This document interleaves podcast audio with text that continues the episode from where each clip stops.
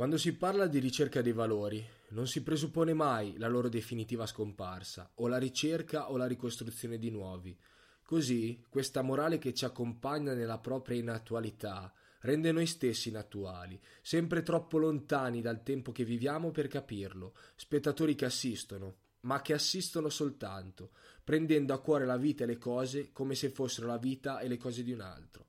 L'unica libertà che a questo punto percepiamo sono il compromesso con l'apparenza, con la vecchia morale e i vecchi valori, e l'idiosincrasia per ciò che stiamo compiendo, o la ricerca di quel gesto. È un punto di non ritorno, perché il passo successivo riporta sempre al punto di partenza, alla solita vita, divisa tra la notte ed il giorno, tra la famiglia e la solitudine, tra la malattia e gli eccessi, la vita e la morte.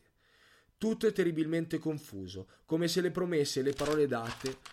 potessero periodicamente essere infrante ed inadempiute, perché si presuppone in qualche modo che la nostra vita, non più nostra, sia dettata dall'occhio insindacabile di quella vecchia morale e quei vecchi valori, attraverso l'allucinazione di massa dei nostri affetti o della nostra presunzione.